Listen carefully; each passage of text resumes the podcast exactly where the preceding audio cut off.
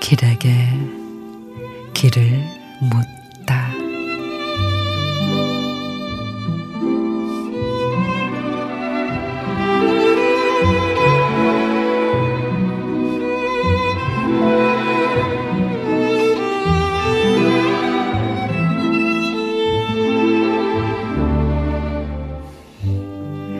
새 부자가 고기 국수집에 깃들었다.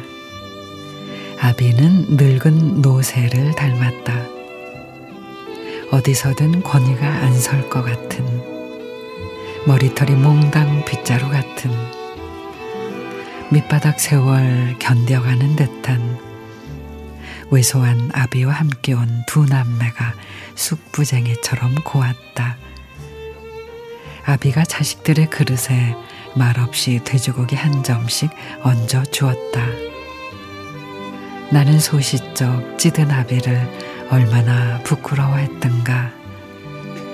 가슴에 아리게 면도날이 서는데 서럽긴 해도 저들은 덜 아프겠다.